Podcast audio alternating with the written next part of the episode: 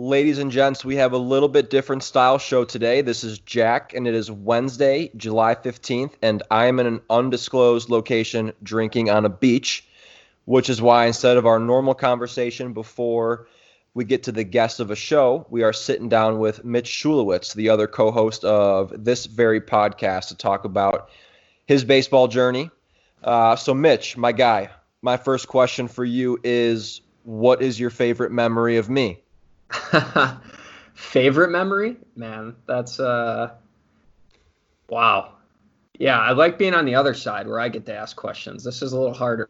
This yeah. is uh but yeah, this is a little more challenging.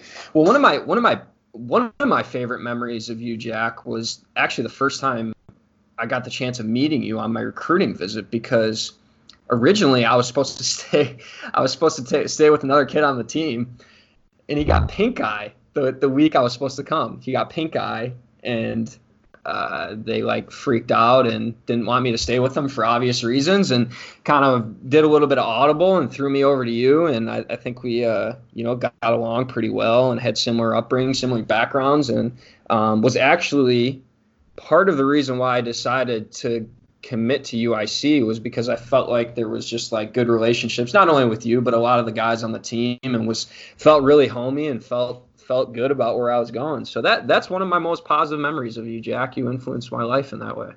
Yeah, well, you're welcome. Getting, getting a little um, getting a little soft and sensitive. Here, no, but that's fine. Uh, not to pump my own tires, but I do remember funny story before we kind of dive in here. In the fall of my of my freshman year, um, UIC invited all the parents to come down to the facilities, and we had a dinner, and they showed them around. It was kind of like a pre-holiday dinner, I think it was. And my dad was talking to John Flood, who's the recruiting coordinator and pitching coach over at UIC, who's the absolute man, by the way. And my dad walks up to him and he said something along the lines of, you know, how's Jack doing? And he was looking to get more of a baseball style answer. And John totally avoided it and he goes, well, I'll tell you what, he's nailing down recruits every time they stay with him. it's an important it's an important quality, man. It's an important quality. It's hard to find guys that can lock down recruits. At the end of the day, is it's I don't know if it's about the coaches or the players, it's all about the guys. So it's a big help. Well, in all seriousness, you do have a journey worth telling. Uh, currently, you are the Upper Midwest area scout for the the Los Angeles Dodgers, and we'll get to that in a second. But I want to go back to early days. You were born and raised in Mundelein, attended Mundelein High School, and eventually went on to play college baseball at UIC, like we just talked about. Now, what was the recruiting process like for you? Because if you saw Mitch now, you wouldn't be very shocked to hear that he played college and professional baseball, just on the way that he's physically built. But younger Shu looked a little bit different, like what you're talking about when I hosted you on the official visit. Yeah, man. I mean, it was it was a little unique. Uh, so just a little bit about like growing up in Mundelein. It's a very uh, it's a very diverse culture, like socioeconomic wise.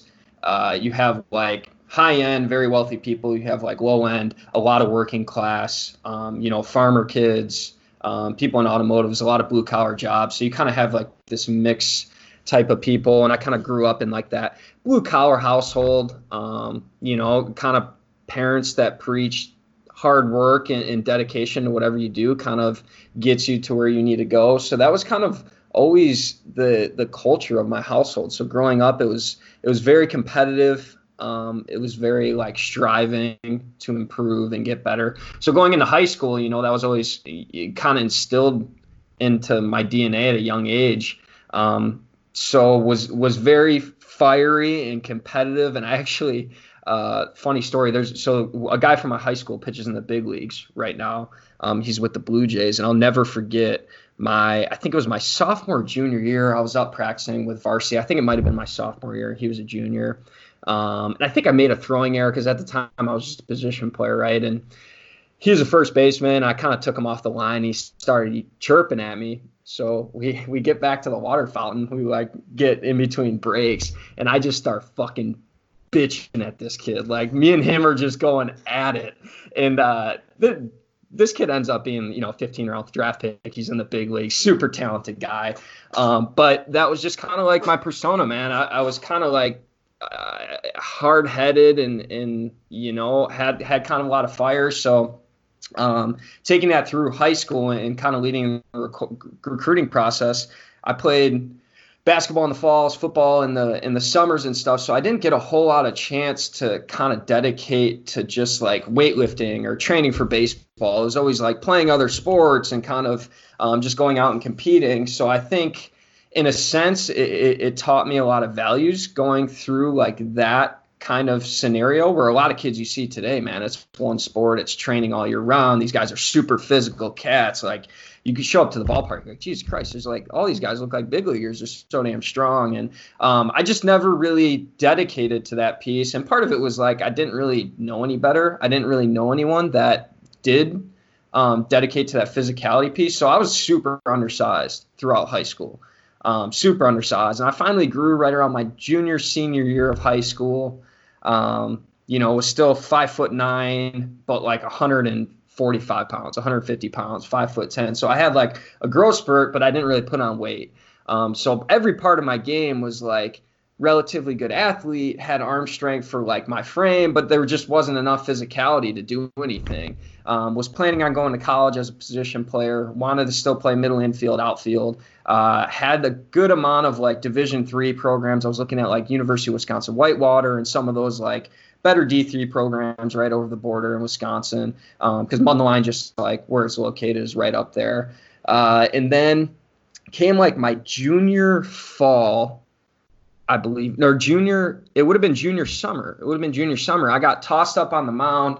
I threw a good game, and one of my coaches was like, "Hey man, like, you ever try like try dropping like your arm slot down because I always threw from like a three quarter arm slot kind of slinger. So he drops it down to a low three quarter sidearm slot, um, and it actually worked way better. I threw way more strikes, got way more movement. My slider was harder, and my fastball was harder. So I was like, well, shit, this kind of works. So my coach uh, that summer was like, "Fuck it, like just go out there and, and, do what you did in that bullpen." This was now this was before a game. I never I didn't practice this. I didn't do anything. He was like, "Just go out there and try this out. Like go try it." And I'm like, "All right, whatever." And we we're in like a semifinal game, and like I'm like kind of pissed off. He's telling me to do this because I'm like, dude, I'm going out trying to win this ball game, and uh, I end up playing this like Georgia Barons team. was pretty good team. Had some Division One commits. Um, I go out and I think I throw like a two or three hitter. Um, you know, missing barrels, striking guys out, and I never did that before. I was always like pitch to contact type deal. So I was like, man, like this is kind of a good deal. So kept kind of going with it. Uh, ended up pitching at a tournament in like Elgin area. I think I threw like a no hitter or one hitter, and that's where uh, the recruiting or the assistant coach, who's now the associate head coach, uh, Sean McDermott, had saw me there. And actually, a little bit of funny story when he went back, um, or when he was at that game, he told another coach, I'll leave it disclosed, but he told another coach that my name was a different guy in my team. So like they did it. They actually they actually started like scouting a different kid on my team, thinking it was me. Um, and that like it was it was kind of like this big like jumble. And part of it was like miscommunication with our summer coach, and, it was just kind of a mess. But um, kind of like funny funny story. It was like all unintentional. He didn't mean to like do it, but it ended up like happening that way. Um, so they were like the first team to get on me. You know, they started like messaging me, whatever. Um, they followed up, saw me again throwing the fall. I threw against like the Downers Grove long shots, who had a ton of Division One commits, pro guys, and they were there checking up on our future first baseman. Uh, Rico was on that team, Ricardo Ramirez. Um, ended up going out there pitching really well again. I think I threw like a one or two hitter um, in some big wood bat tournament, and that's when they finally offered me. But at the time, like you were talking about, Jack, I mean, I was 78 to 82 miles an hour. I was still skin and bones. UIC was really the only school to recruit me as a pitcher. Um, so even at that time, I was still like, I don't really know what I am. Like, I don't know if I'm a pitcher or whatever. So I commit to UIC um, as a walk on. So verbal or like, you know, preferred walk on or whatever. I got a spot on the team, but no scholarship. Go through winter training, and I, I first it was the first winter like I started weightlifting, throwing program, that whole deal. Um, started to add a little bit of velocity. Had a really good spring. I think ended up being like Lake County Player of the Year and All State selection, that whole deal, and a bunch of these other teams started getting in the mix, right? Like, and this was kind of like Wild West of of recruiting. It wasn't as I mean, it hasn't changed that much, but it was a little different. So knowing I was a walk on, some teams under the table with some coaches were like, "Hey, we got 40%, we got 50%," like kind of dishing under under the table. And um, you know, my family didn't really have a whole lot of money, so I explored those options. Man, I was like, "Hey, like they're gonna give me X amount of dollars. I, I don't really have a whole lot of money for school." Um, kind of went back to UIC, and they ended up uh, giving me scholarship after after this goes down. So, um, come into my freshman year, uh, pretty confident player, still undersized, and I remember my first day in the weight room. I remember seeing Alex Urich. I remember seeing Yurko squat, and I'm like, what the fuck am I doing here? I'm like upstairs benching like 120 pounds. I'm squatting like 225 pounds. Like I can't fucking clean. I can't. I could deadlift like a little bit. Um, I couldn't do anything like in in comparison to other guys. And I think part of it was you know um, lack of time spent in the weight room, lack of knowledge, but also um, playing some other sports throughout. So that was like eye opening for me, man, because that was like I saw that and I was like, I could do one of two things. I could either bitch out and go transfer to a D3 school and be a fucking god on campus and you know play right away and, and be a dude, or I could change the way I went about my business in the weight room. Um, eating off the field, and it really sparked my knowledge for player development and, and kind of where my career path had left. Um, but that was super eye opening for me, and I'll never forget that day in that weight room because it changed my career um, for the better, definitely. Yeah. Let's get to some of your college playing career because I went back and looked up UIC stats, and you had 56 innings over 31 appearances your freshman year. And what you're just talking about was how you were seemingly behind the eight ball and kind of a little bit behind the average incoming freshman. But then in a matter of um, you know, five or six months or whatever it is from fall to the spring season? Did something click? Because that's quite a bit of workload for an incoming freshman. Yeah, man. I mean, I don't. I wouldn't say anything really clicked. I still took the competitive nature I had um, that spring of my high school year, that summer, and kind of brought it in the fall and competed right away. And that was something I always did pretty well. Was through strikes with two pitches had a pretty good breaking ball, could move the ball around and locate a little bit. I just didn't have the velocity, um, the physicality to be seen as like a professional prospect. Um, so I was able to go out and compete and put up pretty good numbers. And I, I think the reason why I was utilized so much that year, one, I, I, don't think we had, definitely didn't have the greatest team that year, and, and a lot of our arms out of the out of the bullpen at that point. Um, you know, I don't think we're great that season. We had a lot of injuries at the upper class and stuff, so that was part of the reason. Um, but it was also like the coaches kind of knew what they were going to get out of me. They knew I was going to throw strikes. They knew I was going to get some swing and miss, some ground balls and stuff like that. So they, I, I think they just had confidence in what they were going to get out of me every single day. Um, but in, in, terms of where I was at physicality wise and in terms of being a professional prospect, which is what I wanted, uh, very behind the eight ball for sure. Well, that's kind of a blessing in disguise, I'd say, because the story for a lot of guys is that they had an opportunity come up, they capitalize on it, and then the rest is history. In your case, you bring up, you know, some of the guys on our roster being hurt, and maybe you weren't a shoo in uh, on the roster on paper, you know, but then those guys go down, you get the opportunity, throw well, and that's huge because I'd say as a freshman, if you can make an impact right away, that kind of carries with you throughout your career. It's kind of like a lasting memory for coaches, you know. So I don't know if that was something that you kind of experienced, but um, you know, it seems like whether it was your growth or just an opportunity from the roster, the way it shook out was was beneficial for you down the road. But what I do remember was as small as we're making you seem, when you left to go play in the prospect league that one summer for Terre Haute, you came back and you just looked like a gorilla. so what happened that summer? Did you figure out what creatine was or, or what? Actually, I did. I did start taking creatine that summer, but it was just a combination of it was a combination of my freshman summer starting to learn what it took in the weight room and how much I had to like actually eat, uh, what kind of lifting style worked for me. So I, I feel like it started my freshman summer, but it really came out at the end of that sophomore year when I was starting to put on weight. So I, I think the foundation was being laid in the weight room at UIC with Nick um, and the great strength coaches over at UIC. And I continue to carry that just daily commitment to it. And I think it's just kind of one of those things where when someone well, and the schedules when you're playing summer ball, all you're you're usually going. Yeah, it's it's a pro style, so man. yeah. At night, pro style. You got nothing to do during the day besides yeah. work out and recover from you know. The yeah, for sure, dude. For sure, and yeah, no doubt. That sophomore, I, I, was getting that sophomore year, I was getting after it. I remember my freshman. Actually, this shows like how much it did change. Um, my or that season going into the year, I remember my first outing I threw. I was 82 to 84 miles an hour um, pitching at like 82.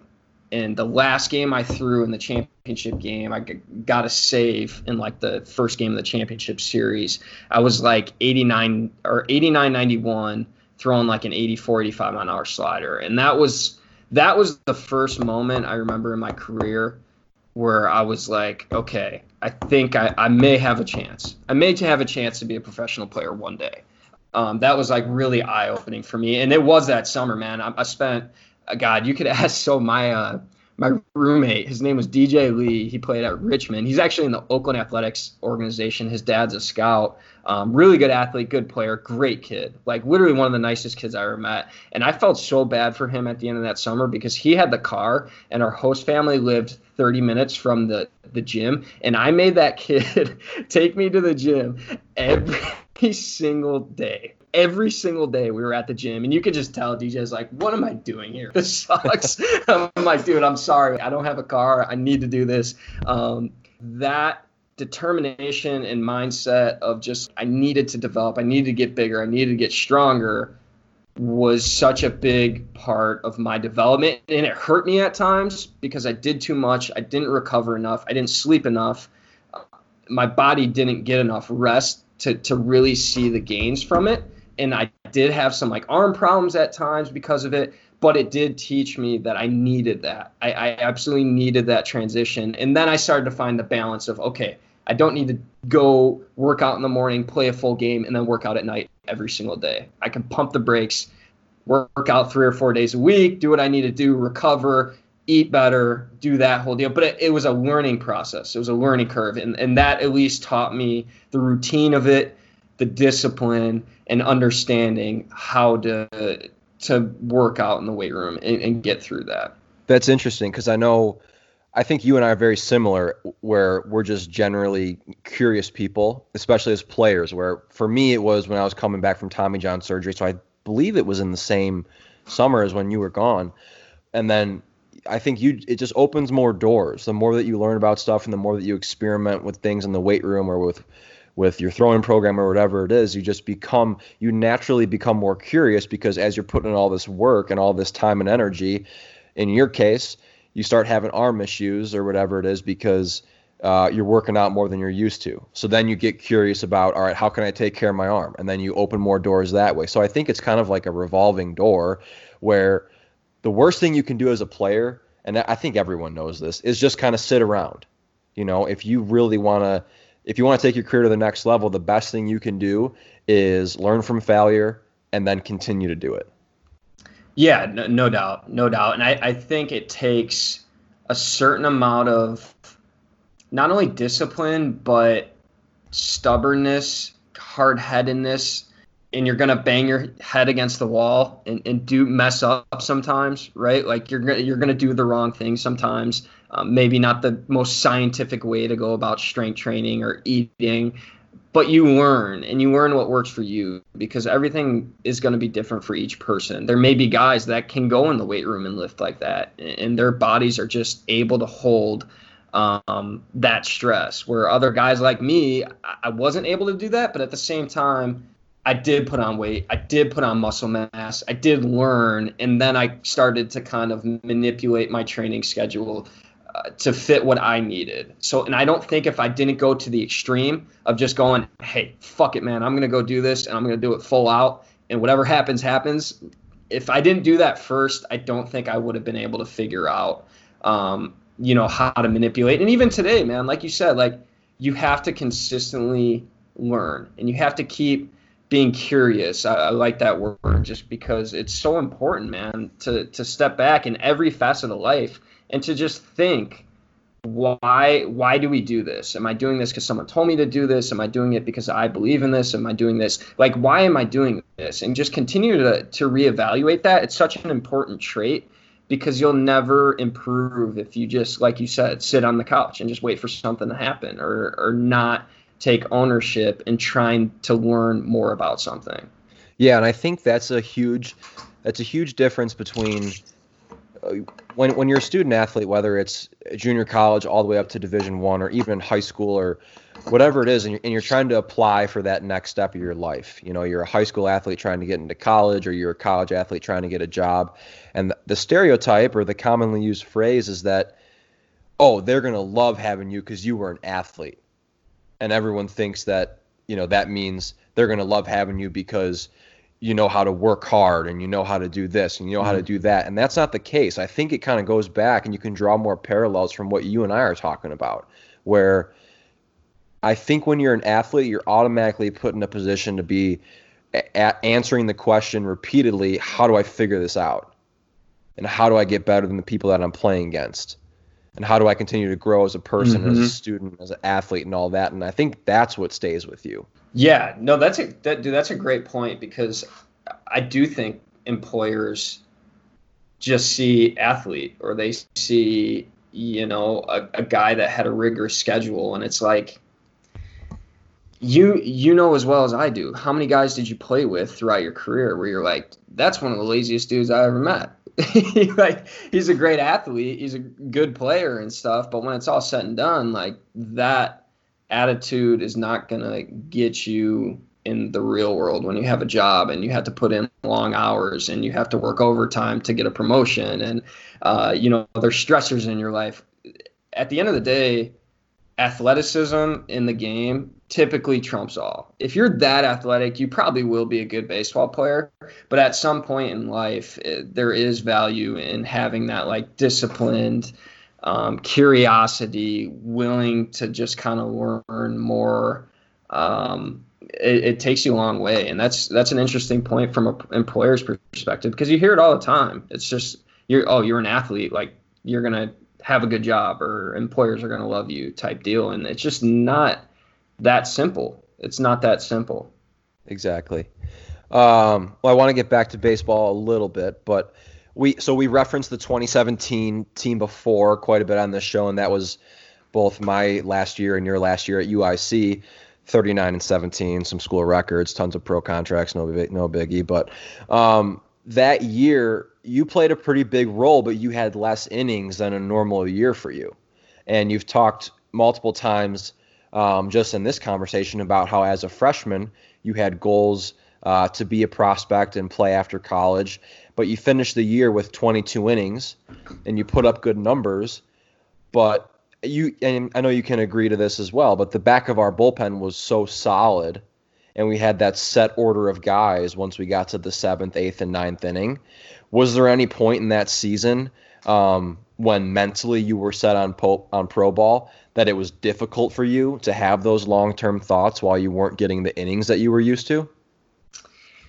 Yeah, yeah. I mean, it, it was. It, it was. I, I, think come my. I guess you could go all the way to my senior year. I mean, even talk senior year when you're in your last position to potentially catch the scouts' eyes and and get a chance to kind of showcase yourself. Um, you know, I go on the shelf four or five weeks before our senior season starts um, with an injury. Had a chance to be kind of a back end type factor on a really good team. Really liked my chances. Liked where I was at as a player. Um, thought I was in a great position. Go down with an injury and miss that first three or four weeks of the season. Um, and right as it happens, we got a, we got guys that step up because we had a ton of great players, right? Um, we had Alex Padilla come in, All American, comes in. Nobody saw it coming, right? Alex Padilla steps in, pitches phenomenal. So now we got a ninth inning guy that's locked up. Connor Ryan comes in, right? Preseason was kind of a draft prospect going in, so he's got that position locked up. Signs uh, with pit- the Reds. Signs with the Reds in the eighth round. Um, seventh inning slot. I'm like, okay, like that's my deal. So I, I go out there and I'm pitching really well, and uh, we have a sophomore at the time that has a huge jump, starts pitching really well. We're both pitching well, earning that spot, and he kind of gets a little bit of a bump and moves into that seventh inning role. And I'm like, fuck, man, like, what do I do? What do I got to do to get meaningful innings? You know?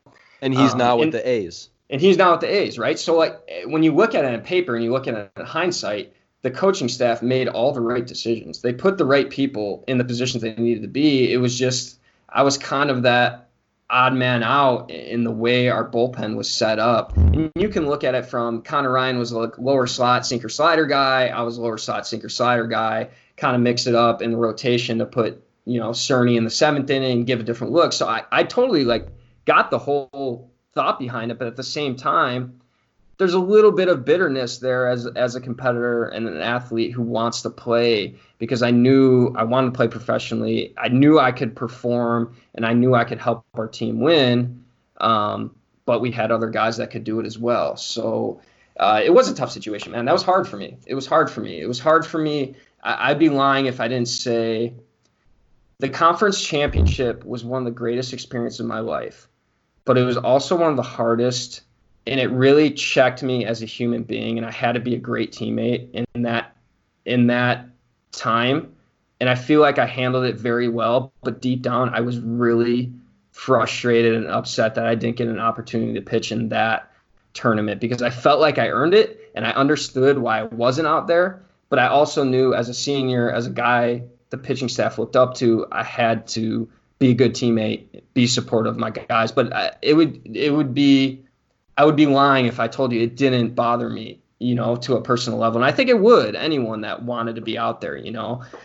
Um, For sure. So that that was hard. Think, sorry to cut you off, but I think no, like you're what good. you're saying earlier is is you go through your career with those goals, and then it comes down to your last year, and you're hoping to sign, and then you're looking at a, a, a junior college transfer, two junior college transfers, and a sophomore that are throwing in the back end of the games like you were planning on doing. But um, so ultimately, the the draft comes and goes. We've told the story before on this podcast. Um, Mitch and I both went undrafted, but you went on to sign a free agent deal with the Kansas City Royals.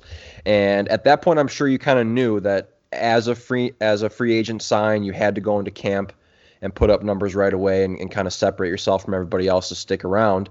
And you did. You had 15 strikeouts in 15 innings, and you had good stuff. And uh, what was your expectations of playing affiliate, and how quickly did that change based off of what you went through? I was still super confident that I had the ability, having a little bit of a background in scouting and kind of understanding a little bit what scouts were looking for. I felt like I had enough to at least get an opportunity. So after the season ends, I don't pitch much the last month of the season, even after having pretty good year. Uh, and part of it was our starters went so like you, Jake, Reed always went five, six innings. So being that guy, kind of that odd man out, it was like it was hard to find innings. Um, so after the season ends, uh, I kind of got some buzz. Kind of, I got a call in like the 32nd round from a team asking if I'd sign for whatever. Ended up going you know, undrafted free agent. And I waited about a month before I started kind of looking at like the independent baseball route because at that point I was kind of in the season I was training I felt great I was ready to go out and compete I was kind of sick of just training at home uh, was coaching a summer league baseball team and was like I'm going to start trying out for some independent leagues so I went to a couple different showcase workout whatever deals and I am two days away from signing with the Evansville Otters with the coach, actually the head coach that I played summer ball with my sophomore year out in Terre Haute. Same coach, close to signing with those guys. And Sean McDermott, the assistant coach at UIC, calls me up. Is like, Mitch, don't sign just yet. The area codes workout, 15 new area codes workouts going on. Naperville, Naperville College or Naperville University or whatever it is, North Central, North Central yeah. College. There's a 15 new area codes workout. He's like, I talked to one of the scouts there. Go out to the field, show up, and ask him if you can throw. And I'm like, all right. So, Wait, so so nobody nobody at the field actually knew you were nobody coming? No, no, Matt, Matt, Sean McDermott literally called me and was like, just go to this field. I talked to one of the scouts, like, just go to the field and ask them if you can throw. So I show up to this field, and mind you, not like area code's pretty competitive. It's a good, uh, you know, good tryout. Like these kids are physical, they're big, and I fit, I fit in, man. I was yeah. five nine righty. I'm like, all right, I can fit in with these guys. So I waited at that field for this whole showcase to end. It took about four hours before I was finally allowed to start warming up, put my cleats on. And in my mind, I'm like, I'm just gonna let it eat. I'm gonna throw as hard as I can. I'm gonna try to bite it off as nasty as I can and just try to get a contract here. That's like literally all I want. So playing catch with some 15 year old throwing and it's coming out good, man. Like it has not come out of my hand like that in a while. Meanwhile, I was training the last month, like pretty hard, was on a weighted ball program doing this whole deal. It was coming out real good. And, and the kid catching me, the 15 year old, I felt bad for him, man, like handcuffing him. He's just never caught something like that at that time. And he's like, How hard you throw? Like, how hard you throwing? And I'm like, I don't know, man, 88, 90. Like, that's pretty much what I am. He's like, All right, it looks fast. I'm like, All right, good. So I hop on the mound, throwing from like sidearm, low three quarter, whatever. Just letting it loose, man. Spinning it off. Felt like I had a good workout. Left the field. I had one scout come up to me, and he goes, "You know, I'm so and so, Kansas City Royals, and uh, you know, it, it, I'm gonna try to get something done. We have one spot open. I really like you. We're gonna try to get something done. Um, you know, give me a few days type deal. And I just asked him, I'm like, I'm just curious, how hard was I throwing? And he's he's like, you were 91 to 94 throwing an 86 mile hour slider, and I'm like, oh shit. so me like a month ago, you know, I'm 88 90, but I took that whole month to train, kind of recovered from the season, was able to get my best bullets. Um, it was up to 94 that day from like that little three quarter slot. So long story short, a couple days later, uh, get a phone call from the Royals tell me I'm going to the Arizona League, step in the Arizona League. It's one of those things you think like professional baseball, like I'm, I, you know, I, I made it type deal. And you get there and you're playing in front of no fans.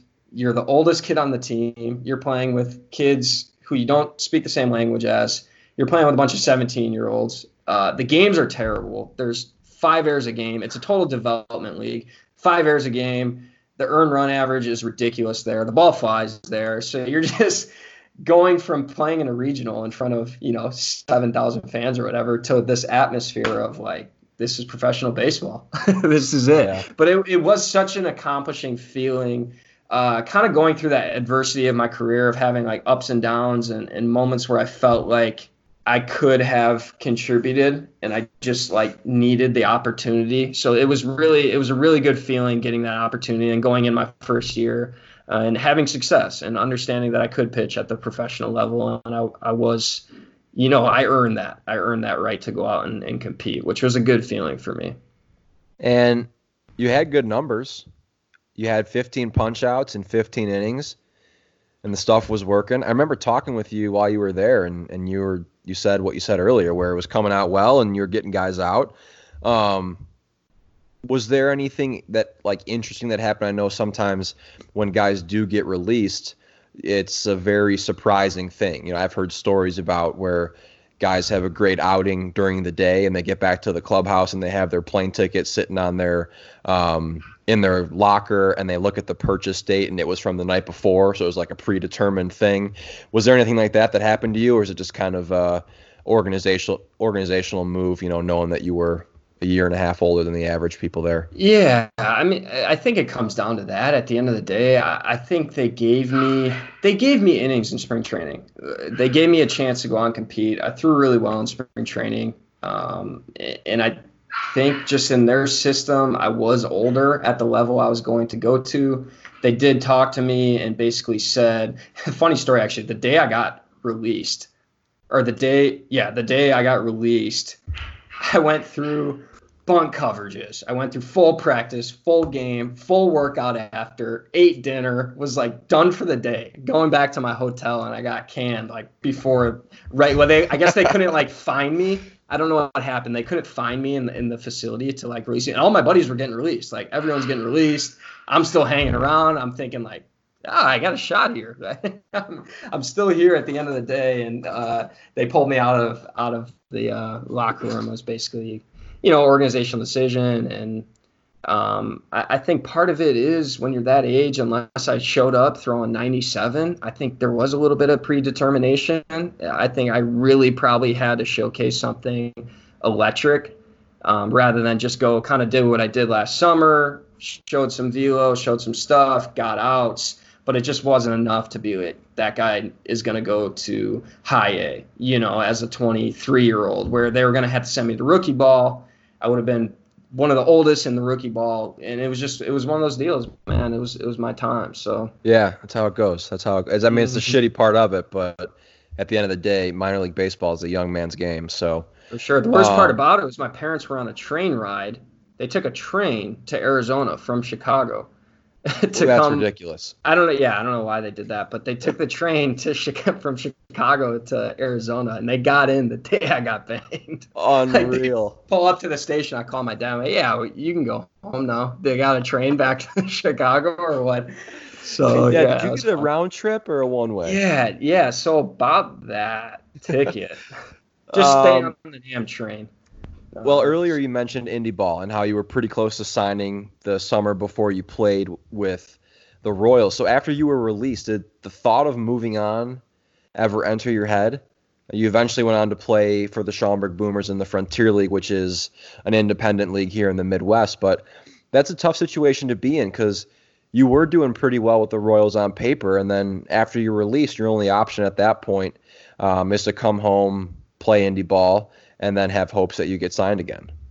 Yeah, and that was kind of the mindset going in. I was going to give it one year, um, train really hard throughout that season. I knew I needed to add more velocity, kind of get my stuff up to, um, you know, the industry standards. So that was kind of my mindset going in there. But part of me was also, part of me also realized I had an opportunity to go back home, pitch in front of fans, pitch with kids that were really good players in independent leagues, pitch in front of my family, um, and just kind of relive like that sophomore summer of summer ball baseball where you're a professional athlete, uh, small town, everybody kind of lo- loves you. It's fun atmosphere. Um, I was already in shape. I was already preparing to play that season. So to not play, to just kind of stop at that point, um, would have been giving in, and I wasn't ready. I still felt confident that I had the ability to go out and compete, and I think that was the main driving force. Obviously, I wanted to get signed again. Um, I started about two or three months into that season. We had a kid on our team that was throwing like a hundred, and he was still on our team, and everyone in the bullpen's like, until that guy gets signed, none of us are signing an affiliate contract because he's just yeah. better than us. So yeah. it, it, by by the time you got there, and I still saw this kid in our bullpen, I'm like, shit, man, like I'm probably I'm probably not getting picked up this year, and and I had thoughts about going back to play the following year um, until I was in Traverse City, threw a changeup to a kid and kind of felt something in my shoulder, kind of shook it off, threw another change up and actually punched the kid out on. And I had this sharp pain run from my neck all the way, really like from my shoulder all the way up to halfway through my neck. Um, and all range of motion was lost. I couldn't move my arm.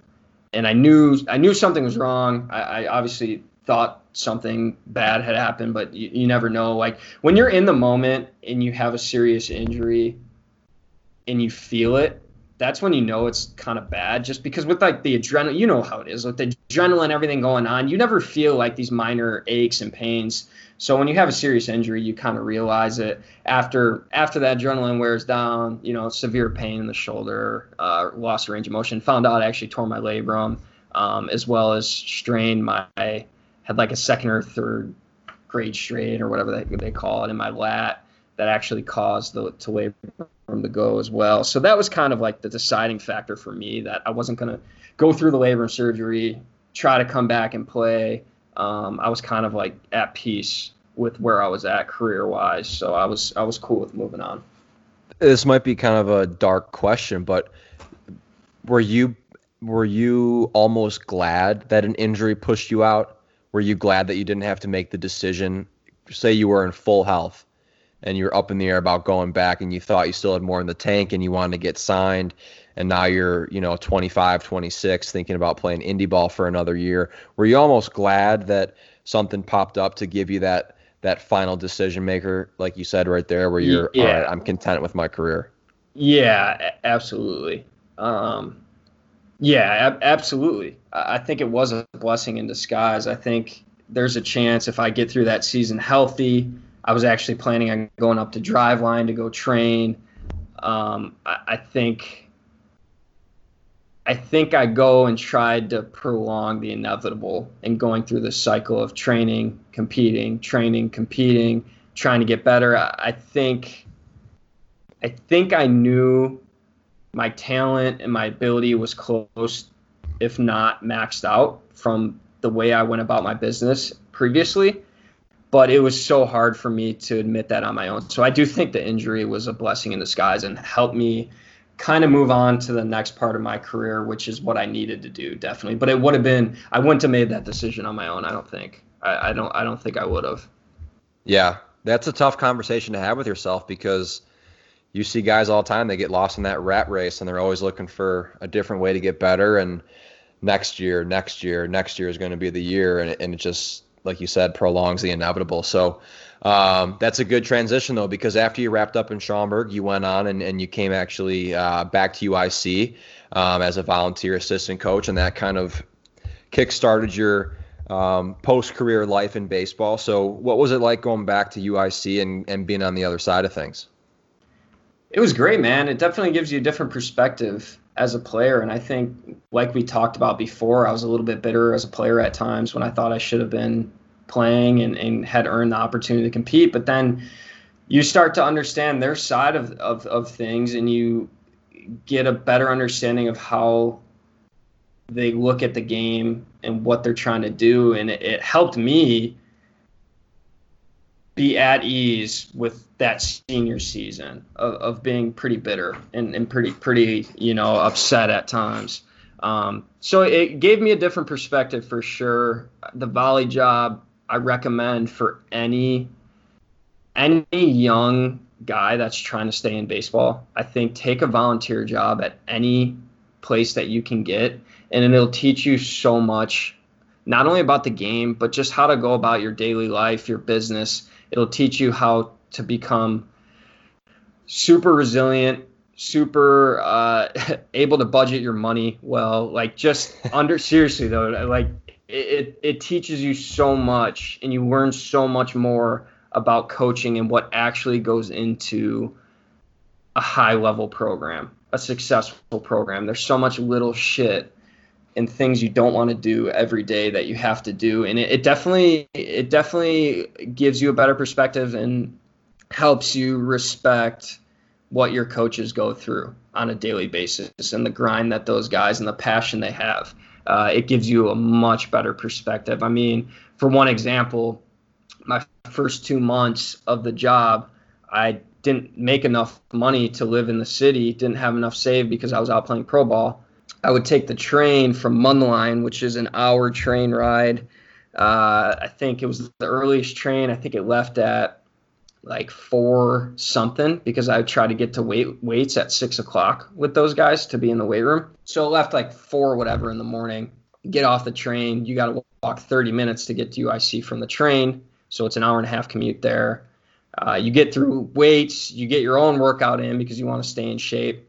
You're dead tired by nine o'clock your job hasn't even started yet and you're dead tired by nine o'clock. So you kind of have to get your little power nap in. You, you get really good at the 20 minute power nap. You get your power nap in, you get your coffee, you get your food. Um, and then from 10 o'clock till the end of practice, it's full go, man. I mean, you're, you're look, you're constantly looking at emails, practice plans, Uh, you're upstairs checking nets, checking machinery, balls, everything, like making sure stuff's ready for practice, making sure stuff's set up, making sure the players know what they're supposed to do going to practice. Like you're just you're doing you're jack of all trades when you're doing that volunteer job and you learn how to do just everything. You get you get to bring in everything. You get to sit in the meetings with the head coach and the assistant coach. You know you get to do a little bit of the recruiting stuff. You just there's just so many things you get to do and it's so important because you learn so much more so you go through that whole process and now practice done at seven o'clock and you got to make your bucks so you got to either stay and do facility work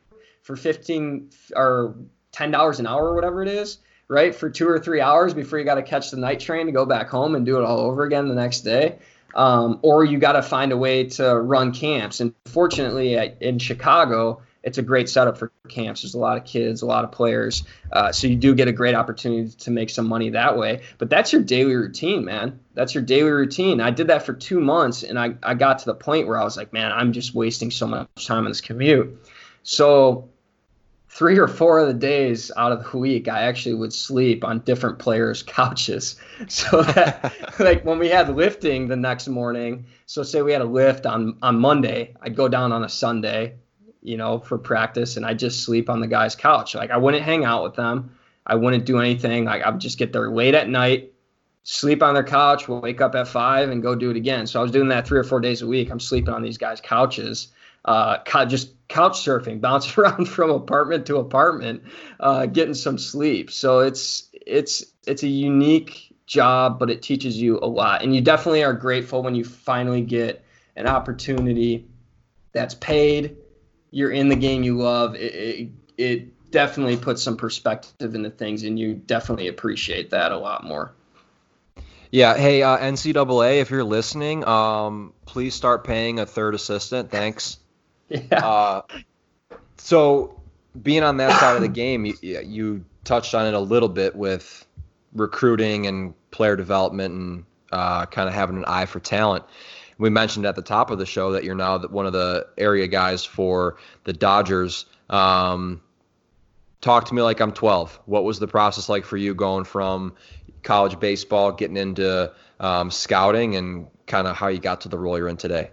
Yeah, absolutely, man. So I mean, I to to start in the beginning, I always had a passion for scouting, recruiting, understanding people, like psychology, uh, you know, player development, body movement. So the scouting just like takes all of that into consideration, right? You had to interact with players, you have to understand them, you have to ask them questions to get better information out of them. So you have that communication piece, you have the psychology piece of understanding um, can this guy be a professional athlete just based off his his makeup and kind of moxie about him?